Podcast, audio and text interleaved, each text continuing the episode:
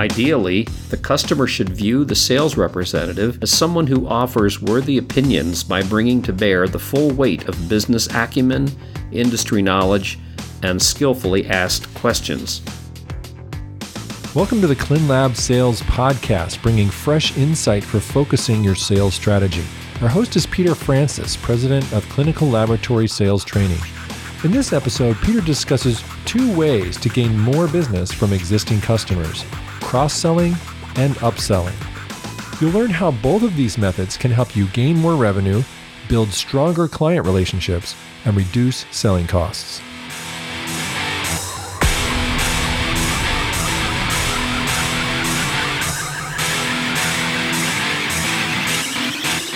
The laboratory industry largely equates to a zero sum game.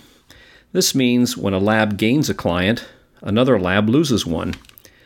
Trying to unseat an incumbent reference lab from a satisfied doctor's office or a hospital resembles really no small feat. In fact, barring obvious client frustrations causing consideration of other lab services, it takes a very skilled and professional salesperson to demonstrate his lab's differences that might convince the satisfied prospect to consider switching. Add to this scenario the time it takes to build credibility and the costs involved with result connectivity, it remains easy to understand the challenges. Lab owners, lab managers, sales managers, basically anyone who wants to see their lab revenues grow, sometimes become discouraged with the amount of resources it takes to activate new business. Most salespeople are given monthly quotas to meet, which adds more pressure and frustration to the job. Since the early 1970s, when large reference labs began to proliferate, Marketing people intuitively figured out increasing revenues from existing accounts helped considerably towards making their quotas. Both the reps and their manager quickly deduced it generally took less effort with no additional courier expense, but gave the same positive result. There are two different avenues to travel in order for clinical labs to gain more business from existing customers. One calls itself cross selling, and the other one upselling. Cross selling. Cross selling occurs when a company or institution, for example a hospital, offers numerous services and they attempt to get the, the consumer, for example the doctor, to use additional ones subsequent to establishing a business relationship. Hospital cross selling develops into a potentially powerful weapon.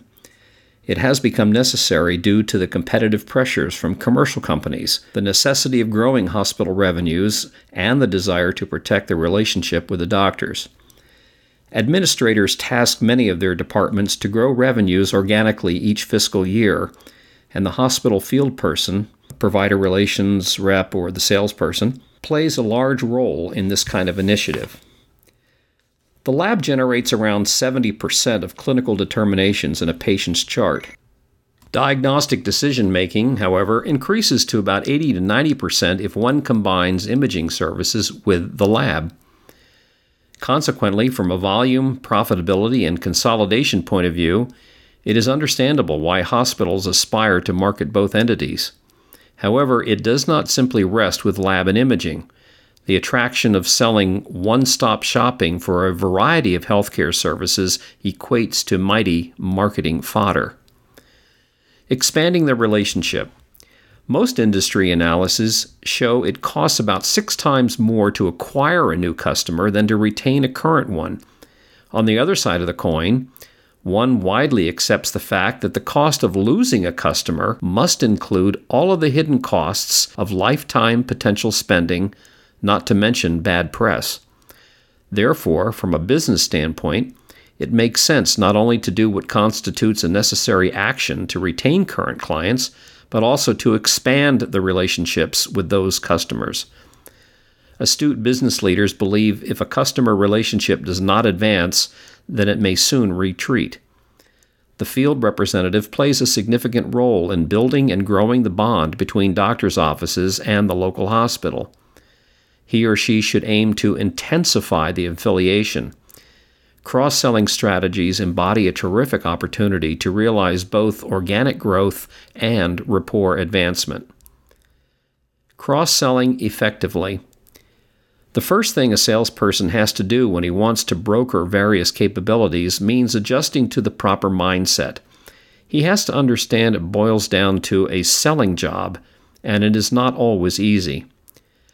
Most all communities have commercial labs, imaging centers, physical therapy and occupational health centers, and so forth. These businesses concentrate their efforts on improving every service aspect in an effort to remain as competitive and patient centric as possible. On the other side of the coin, hospitals have traditionally held an orientation toward the inpatient. Within the last dozen years or so, some administrators have decided to challenge commercial vendors in the outpatient market.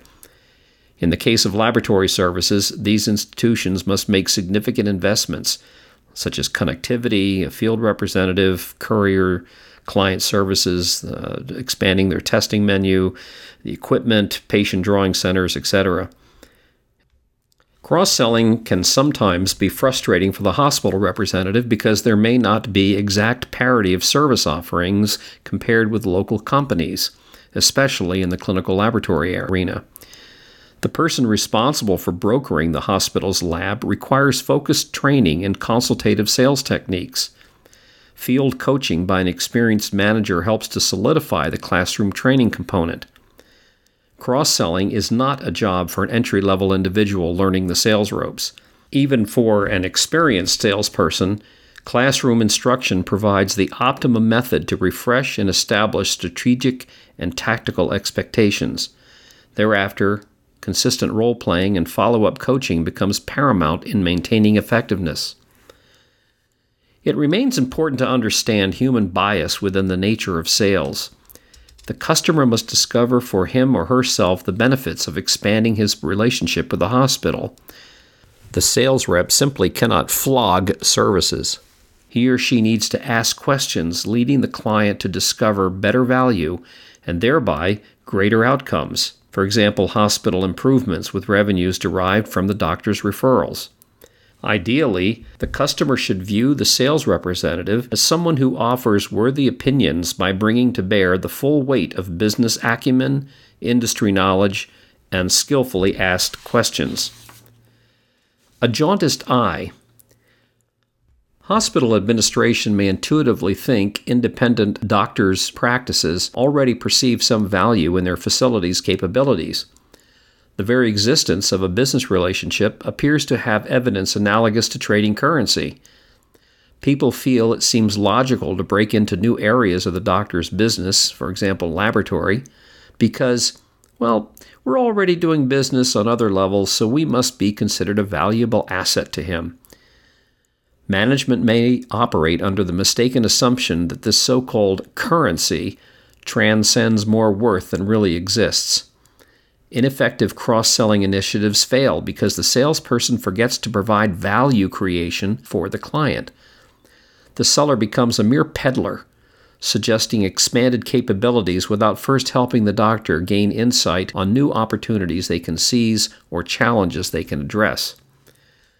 Hospitals have begun responding to the implementation of healthcare reform and risk based payment approaches by accelerating their hiring of both primary care and specialist physicians.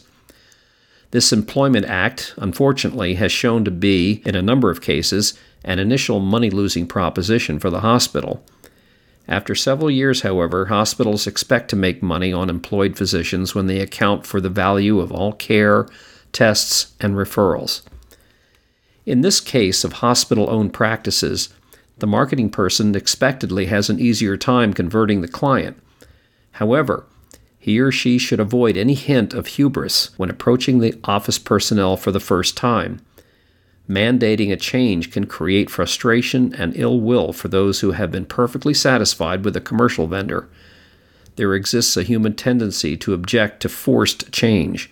Thus, it takes a skillful and understanding approach by the field person. Upselling. Besides cross selling, the second way to augment revenues comes through laboratory upselling. Laboratories, both independent and hospital based, can increase income through this method by educating the provider on tests, methodologies, and or clinical guidelines that generate new or more appropriate testing. In addition, with the ubiquitous scenario of multiple labs in one office practice, a well trained marketing person may be able to persuade the client to siphon off discretionary lab work from one lab to another on a test by test basis or by a selected insurance company. Sometimes, the mere implementation of the lab's web portal onto a client's computer creates the incentive to transfer work from the primary to the secondary lab. It should not be overlooked that large reference labs have opportunities to upsell newly developed assays. In a hospital setting, a reference lab representative should inform the sendout clerk, the supervisor, the head of the lab department whose area the particular test applies, the lab director, and the pathologist. Following those steps, it stands as a logical next step to enlighten the appropriate attending physicians and, if a teaching hospital, fellows, and residents. Those specialized labs with a focused business offering, such as pathology or dermatopathology, molecular, and so forth, they have a more limited opportunity to upsell due to their restrictive menus. Tests of interest.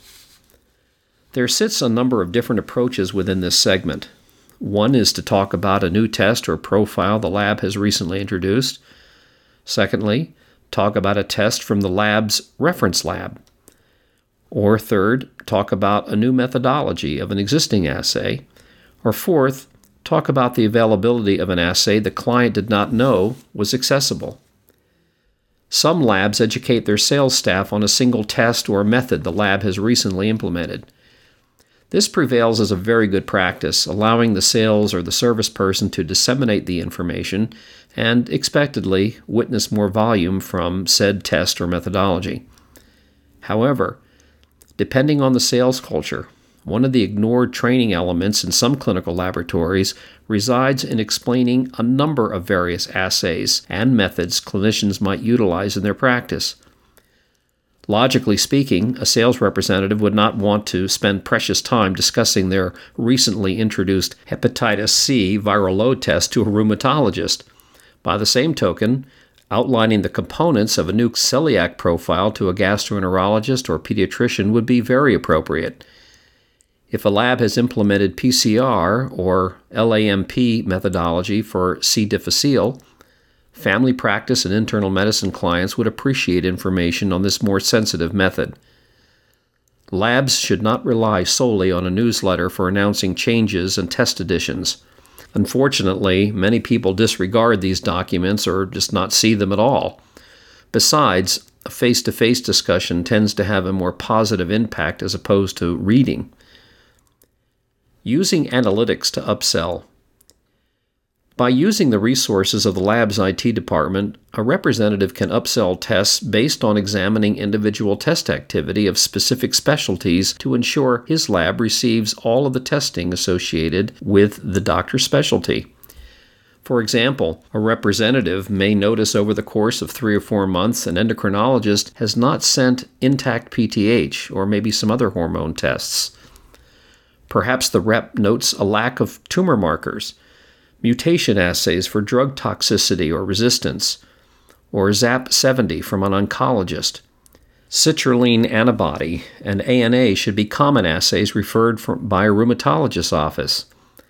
One should see TTG, IgA, and total IgA from GI offices. From family practice and internal medicine offices, one would expect to see not only abundance of TSH testing, but also a certain ratio of total T4, triiodothyronine, and possibly free T4 and TSI tests, all associated with the diagnosis of clinical and subclinical hyperthyroid patients.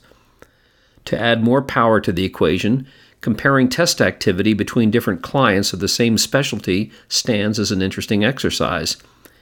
A representative should identify some testing similarity beyond CBC's metabolic panels, and other routine tests. If disparities exist, it may present itself as an upsell opportunity. At a minimum, the field person should confirm the client would send a test to the rep's lab if they saw a patient with a condition requiring that type of assay. Clinical testing guidelines.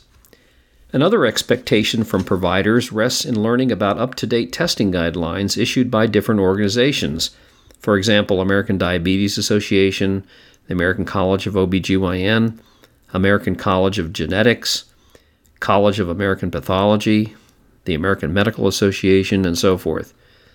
For example, in a primary care setting, patients with dyspepsia or indigestion in people younger than 55 should be tested for H. pylori using the urea breath test or stool antigen, and this is according to the American College of Gastroenterology guidelines. If a representative does not notice any H. pylori testing on a test activity report from a general practice physician, or if he or she notices H. pylori antibody tests, it could present an opportunity to discuss the current guidelines. Becoming a resource. Irrespective of the source, whether it's a professional association, the rep's own laboratory, the reference lab, the reagent vendor, a consultant, representatives should strive to become a resource. Credibility rises exponentially when the client observes how a representative provides industry insight and value to the practice, and ultimately to patient care. Yes, this background sleuthing consumes upfront time. However, it can potentially pay big dividends, and it helps to separate the Me Too field person from the master class representative. Becoming an information specialist sits in the direct opposition to the field person stopping by his clients and casually asking the front desk person or the office manager, How's everything going with our lab service? Any problems I can address? First, reps do not have to ask if there are problems. The client will voice them on their own without any coaching. Second, aside from the visibility factor, there stands minimal positive outcome derived from such bland interaction.